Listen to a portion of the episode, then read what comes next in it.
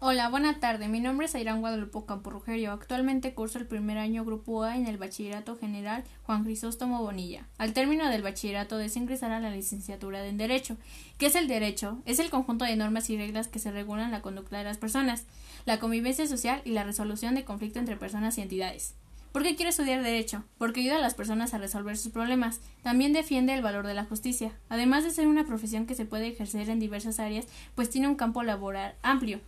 ¿Cómo lograr mis metas? Para alcanzar mi meta debo trabajar de forma perseverante y con gran esfuerzo, tener en claro lo que necesito, sobre todo ser paciente y sacrificar cosas que me agradan. Hay aspectos que debo de considerar para poder alcanzar mi meta. Uno de ellos es tener seguridad en mí.